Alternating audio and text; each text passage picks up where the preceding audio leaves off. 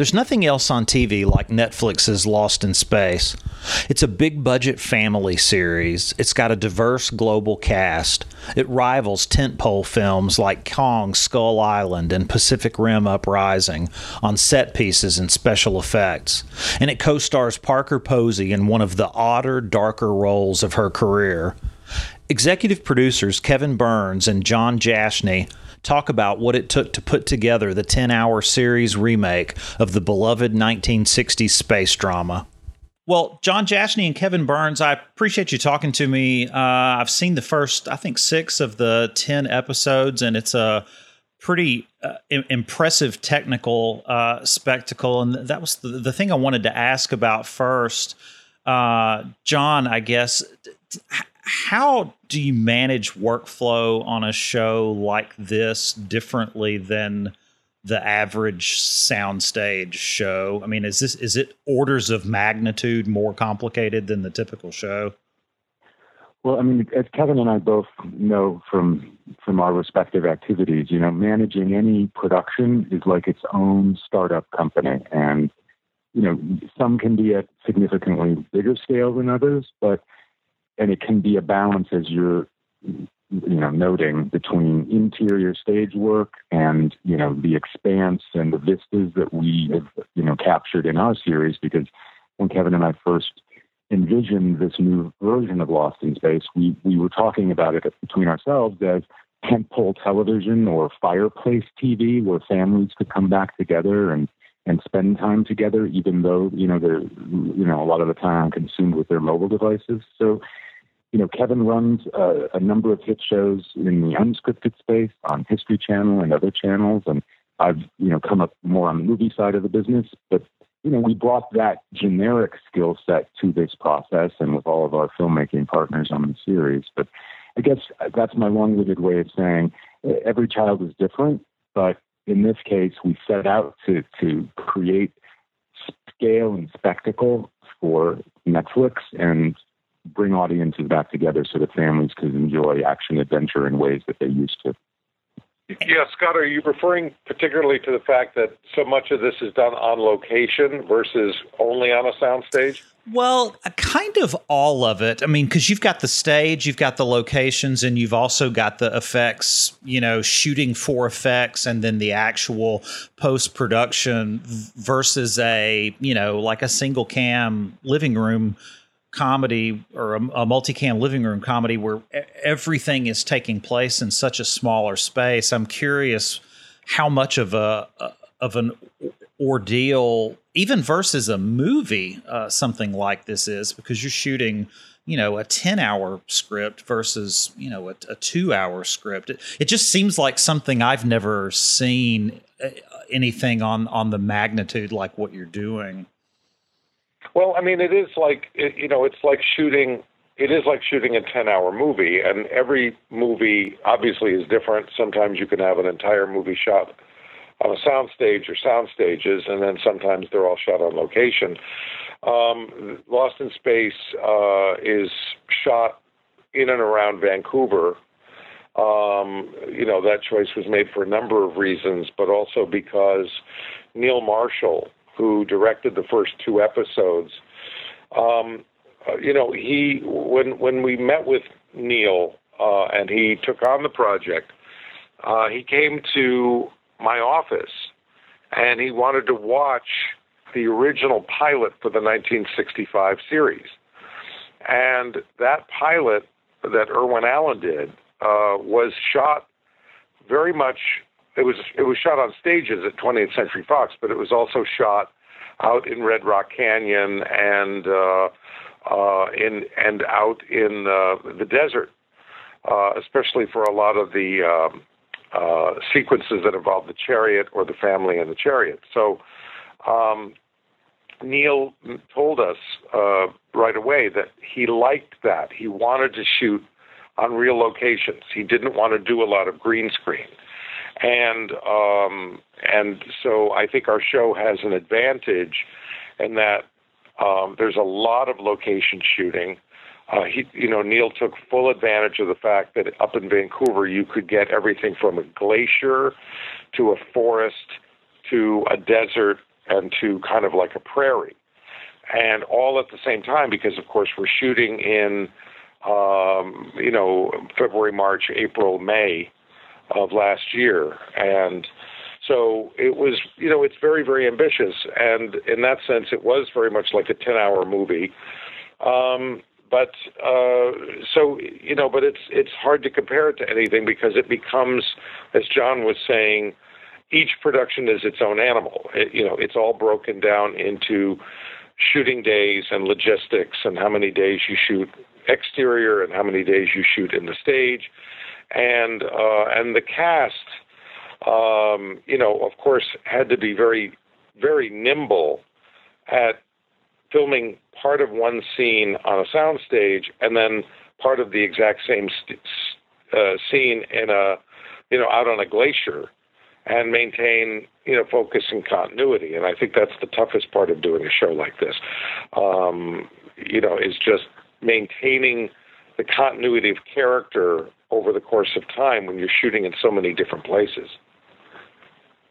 How much of the special effects work for the series was a function of having something you wanted to do and figuring out how to do it versus having some techniques that your studio had developed and that thought would be appropriate for something like this, and figuring out the, the best way to incorporate some of those techniques?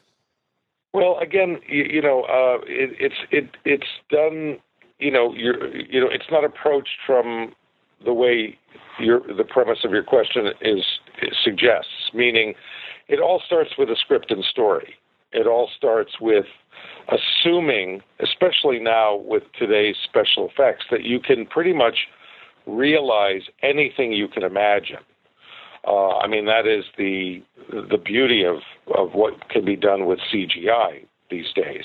So it really started with a script, and John and I worked with uh, Matt Sazama and Burke Sharpless, the writers, Uh, and then when uh, Zach Estrin, who's the showrunner, was brought in, and that was right after we had we had sold the original pilot to Netflix, uh, we brought Zach in. And then Zach and Matt and Burke and Neil Marshall formed the nucleus of a creative team that worked with John and I, and they were in, responsible for kind of not only kind of refining that script, but in, in the case of Zach and Neil particularly, along with their team and the D P, of course, and the effects team, breaking everything down into shots. So it's not so much of saying, well, we can we can do this, so let's put this in the script.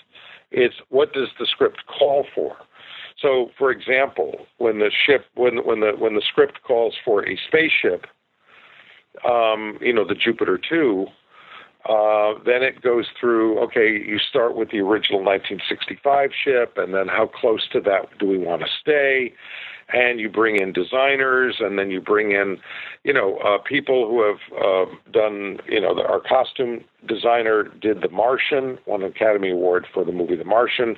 But you also bring in people who consult uh, with NASA and who uh, bring in today's science technology, not the technology of science fiction from nineteen sixty-five, but from, you know, two thousand sixteen, two thousand seventeen.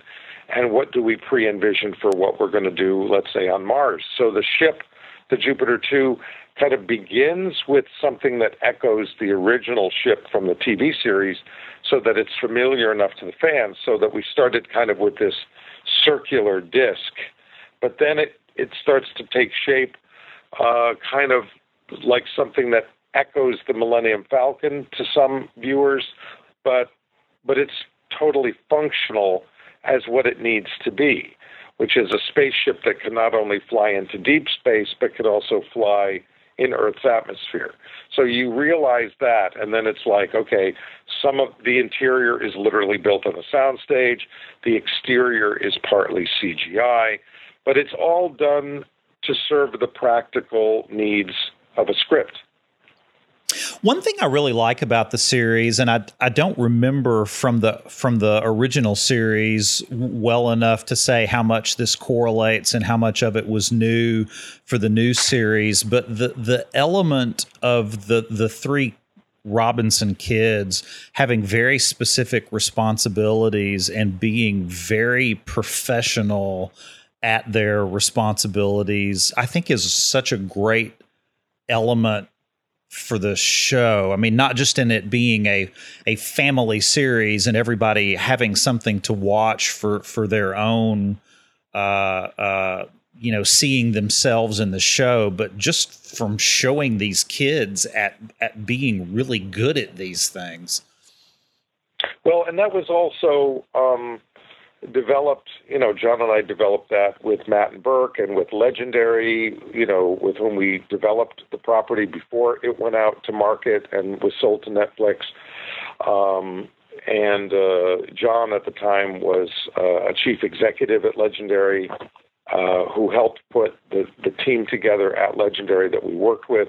But a lot of that was just done. I mean, I'm a I'm a big, big fan of the original series. And in the original series, there were very specific um, character distinctions between uh, Judy, the oldest daughter, Penny, the middle child, and Will.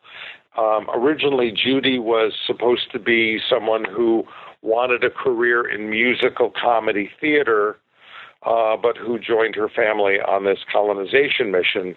So Judy was, you know, not supposed to be um, spectacularly smart or spectacularly uh, scientific. Well, we changed that when we cast Taylor Russell as Judy.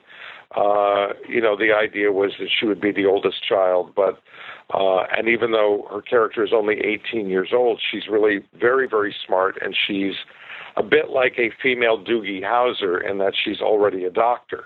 She's a young doctor, she's new, but she's already completed medical school, and so she brings that training to her character. Penny is very much like Angela Cartwright's character in the original series. I mean, Lena Sundwall plays Penny, and uh, but Penny was always interested in animals, zoology, but she was also big on reading. And the original Penny Robinson in the series would read Shakespeare, and she was always asking if they met aliens, if, if she if they could get her books or tapes. Well, it's interesting because the uh, writers picked up on that, and Mina's character of Penny Uh, is not particularly remarkable in any scientific uh, thing. She's very much a middle child, but she uh, loves reading, and she loves, uh, you know, there's a scene in the first episode where she's reading Moby Dick to her sister. And Will is different than Billy Mooney's character of Will. Will was supposed to be uh, a scientific genius, Uh, and very good at electronics, which is another reason why he kind of has a kinship with the robot. And that's very similar in both shows. But what we did was gave Max Jenkins, Will Robinson, um, some emotional complexities. He's not a very secure child. Billy Mooney's Will Robinson was plucky and independent and fierce, fearless. Uh, Max needs to grow up a little bit. We we cast him a little younger, partly because we knew we would have to, you know, if the show is successful, he would be aging pretty rapidly. But we wanted him to have a character arc. So he starts out a little bit more timid uh, than Billy Mooney's Will Robinson, but he learns very quickly. And then you have the parents in a, a little bit different sort of marriage than you would typically see in a family mom, dad, and the kids go on an adventure kind of show. They're semi not together, right? Yeah, that was another big uh, thing that we talked about. Again, the original Lost in Space was set in the then far future of nineteen ninety-seven.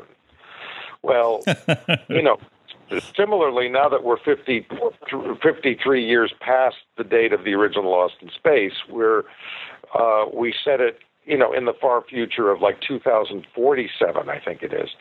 And, um, and you know, so we wanted the family to reflect where we think the modern family, you know, albeit the American family, is going. Uh, so we wanted them to be American, um, even though it's it has an international cast and an international scope. But we wanted them to reflect, you know, modern problems. Um, you know, the original family, the original Robinsons, were the first colonists in space. And because of that, they had to be picked because they were perfect. Uh, they had to represent, you know, like like the original Gemini and Apollo astronauts who had to be kind of representatives of perfection. Well, we didn't want that in this case. We said, look, there are other colonists. The Robinsons are, they're very smart, but they're not superhuman. Um, they're real people. And so we we gave them a kind of a marital problem. Um, it's not a serious one, but it's one that needs to be worked out over the course of the first season.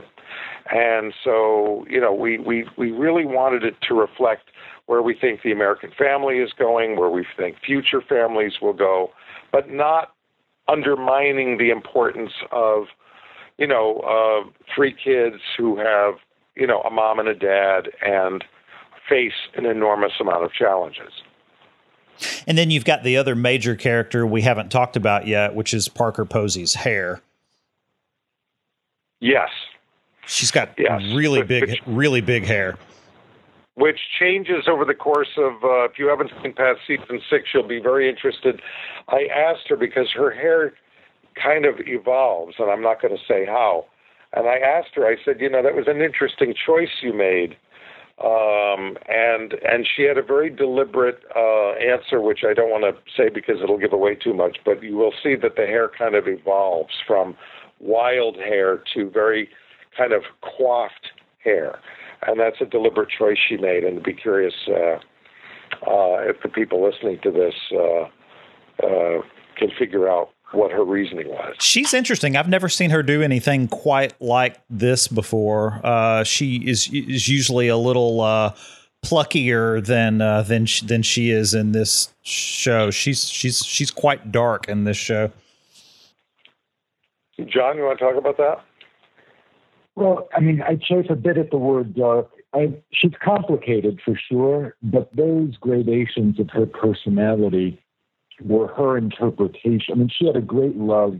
One of the first things she said to Kevin and I when we approached her about the role was there was this amazing synchronicity, really, that she had grown up with the show, had had a real love for and connection to Jonathan Harris's portrayal of the character of Doctor Smith.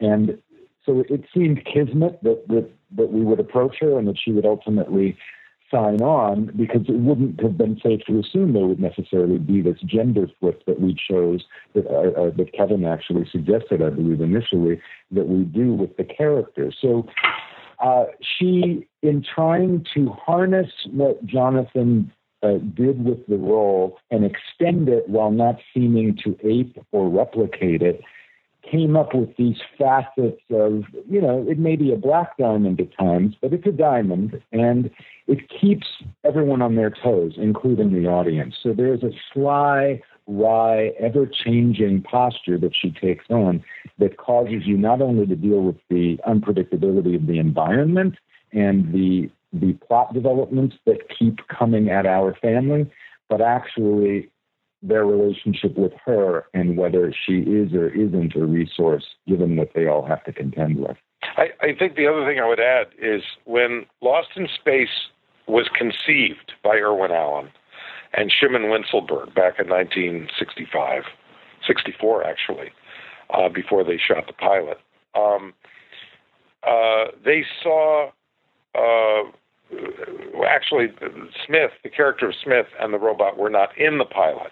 But the pilot was meant to be very serious, very action-adventure, played very straight, not not for comedy, um, very much in tone like the show we're currently producing for Netflix. In other words, it's very much the same. Well, when they added Smith, uh, C B S suggested that they bring Smith in uh, as an antagonist, as a human antagonist, and bring the robot in as something that would be kind of fun for for kids.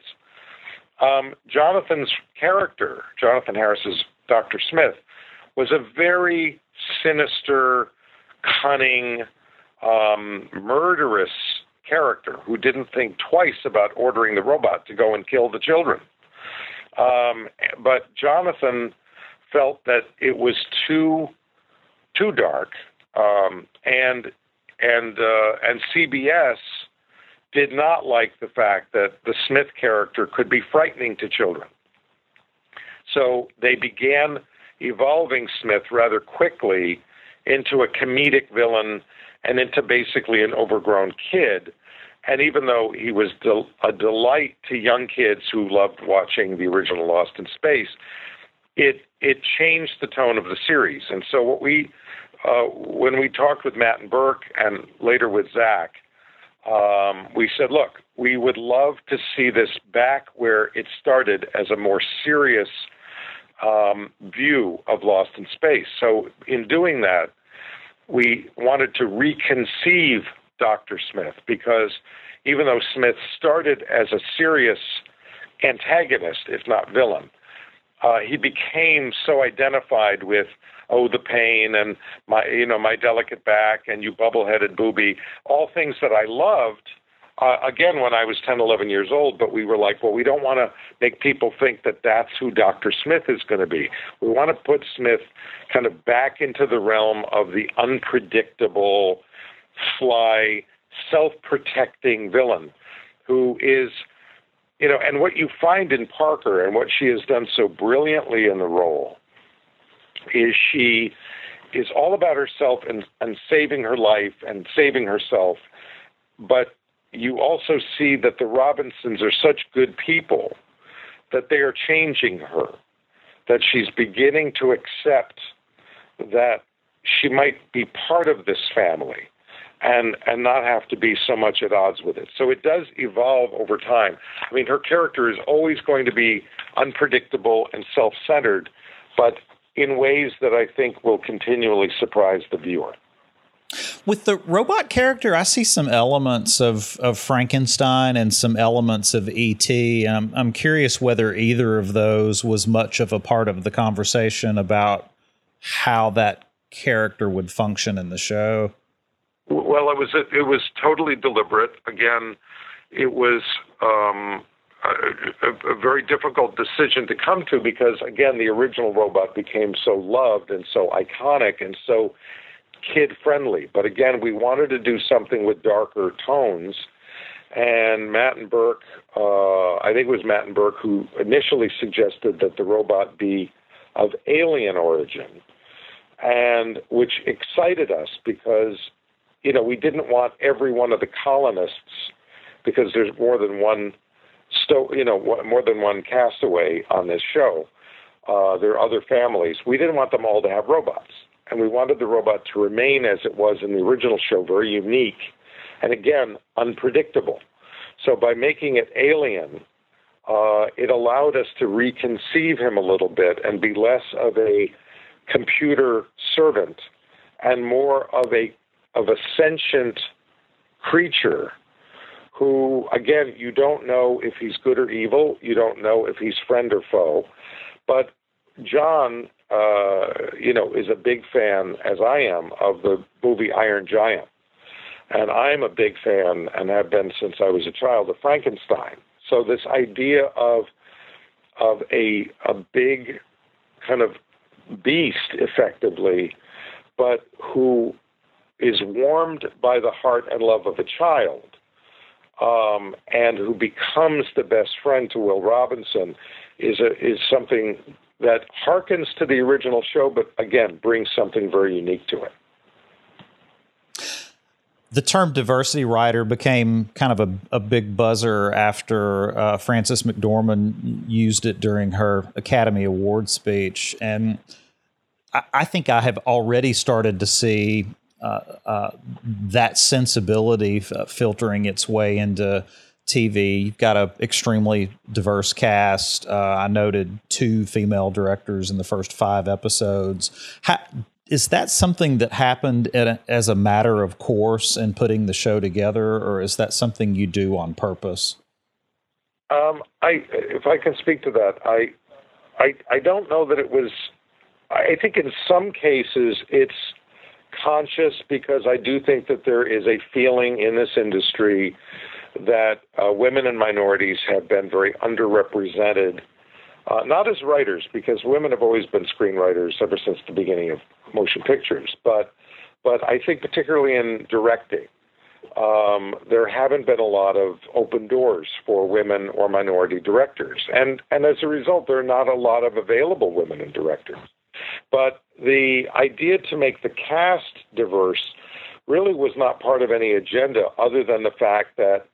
Um, Well, number one, uh, we wanted it to reflect where we're going to be thirty years in the future, and I think America is a much more racially diverse country, number one, um, a more racially diverse culture.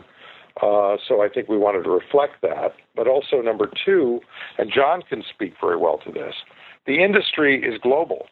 Uh, the markets are global. Lost in Space is premiering on Friday, uh, this April thirteenth, in over two hundred countries in more than twenty languages, all on the same day at the same minute. And and so when you are playing to a global market, you want the audience to all feel like they have a stake in the adventure. So you don't want it to be all about, you know, uh, North American uh, Anglo-Saxons. You want it to be reflective of a global market, even though the core family is still very much an American family. So I, I would say that the the diversity aspect of the characters is a reflection of the audience for whom the show is intended, just as those considerations were made in nineteen sixty-five. I, by the way, it's it's it's interesting to just note that in nineteen sixty-five, when Guy Williams, who was an Italian-American, was cast as John Robinson, the father, C B S had a problem with that, because they thought he, they thought he looked too swarthy. Uh, he had played Zorro, and they said, well, he doesn't look like an astronaut. Astronauts are supposed to look like John Glenn. Astronauts are supposed to look like the Apollo astronauts and the Mercury and Gemini astronauts. And and and there was even a, a kind of a racial, quote-unquote, prejudice even then, which Irwin Allen fought, because he wanted Guy Williams for the role, because Guy Williams was every kid's hero as as Zorro. And uh, but it's interesting to think that at the time, the casting of Guy Williams was considered controversial uh, because he didn't fit the typical profile of what was then the crew-cutted American astronaut. Well, you know, but all we're doing is reflecting the future, and that's where the show is set. But in terms of the the uh, creative team, the writers or the directors, writers, I don't think women writers are particularly unique, and there was no agenda there per se. Uh, but I definitely think it's not so much, you know, deliberately going after women directors as just making sure we're not shutting them out.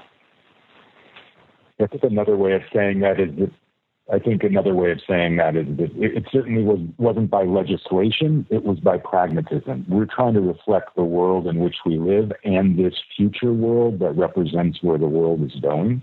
And if people are expected around the world, as Kevin says, to see themselves in these characters and to be inspired and to have catharsis as these characters do extraordinary things and contend with extraordinary circumstances, it'd be foolish to to not have it be that way. But don't forget, we were developing and producing this show a lot earlier than the diversity writers. Yeah, John, John, John and I go back. Tw- John and I go back twenty years on this project.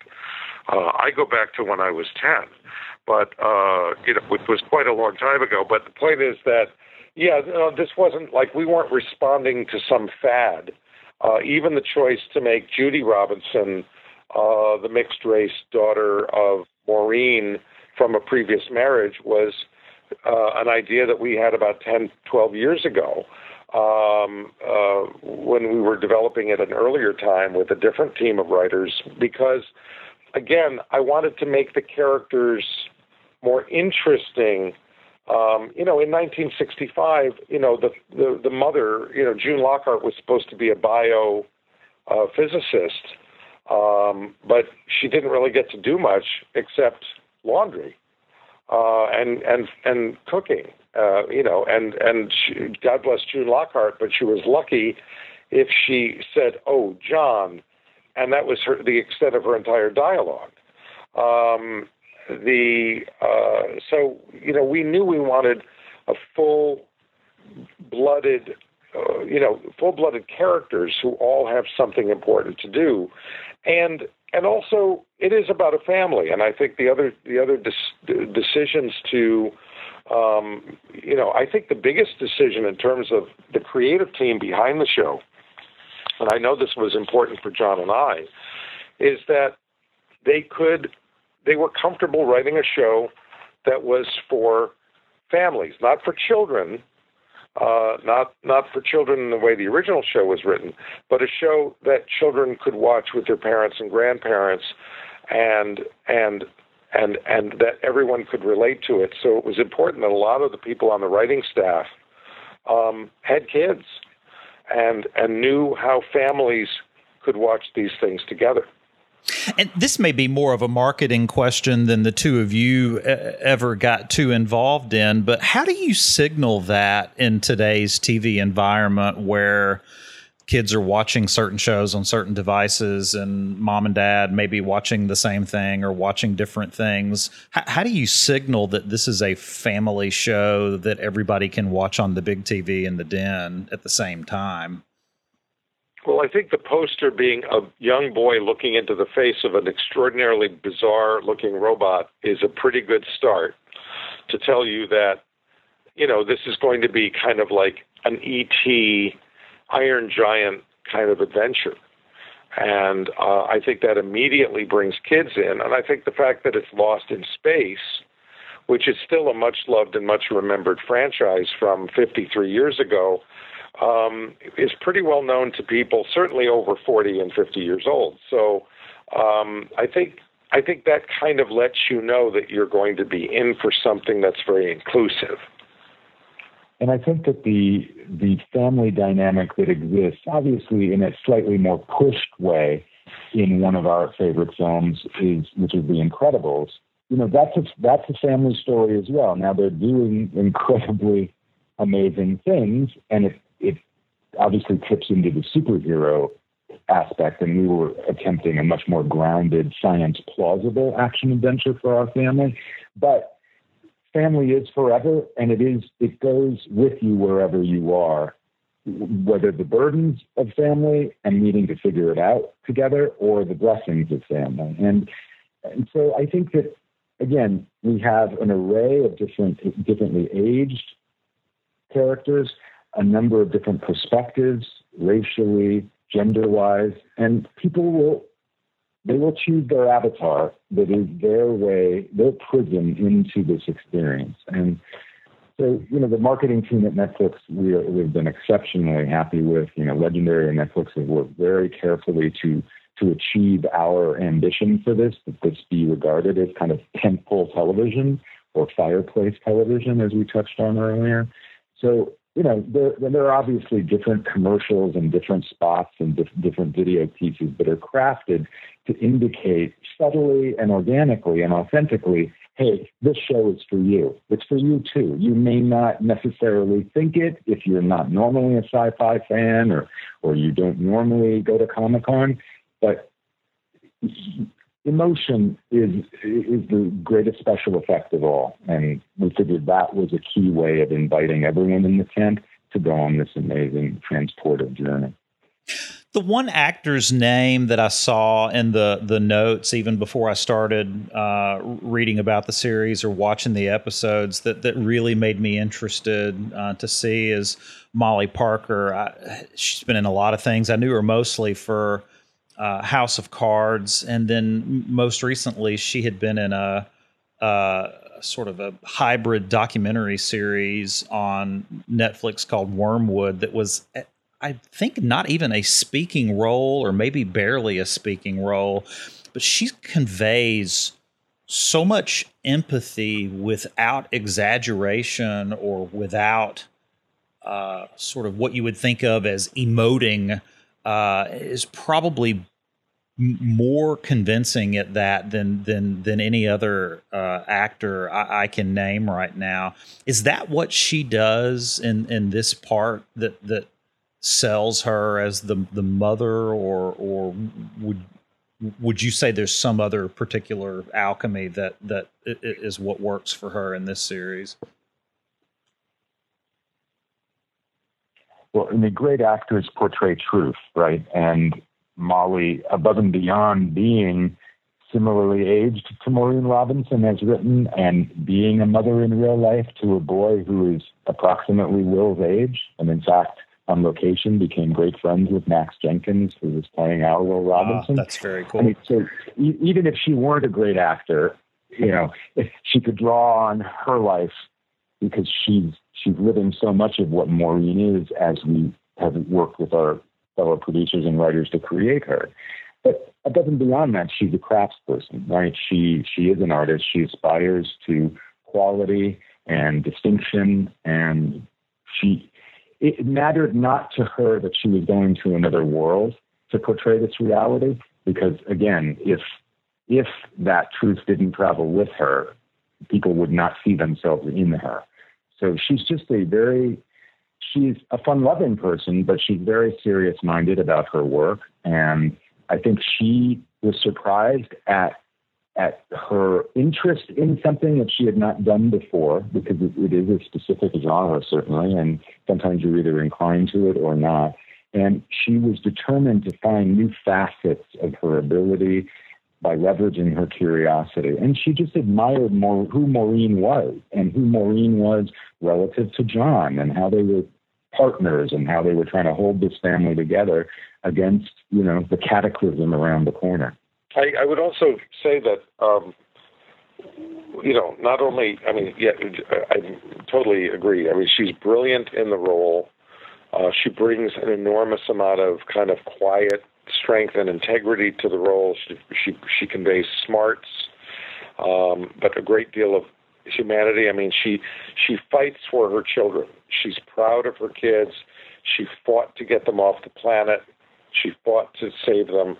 But in a weird way, the science fiction aspects of Lost in Space are incidental to the foundation of it, because this is a family, you know, of course, the original source material was the Swiss Family Robinson, which was about a, a family of people shipwrecked on a on a very dangerous um, remote island. Well, the, the dynamics of this are very similar. I mean, they happen to be uh, traveling in a spaceship to a planet that they get effectively shipwrecked, and they have to land on a different planet, which they don't know anything about. They they can't predict what's going to happen.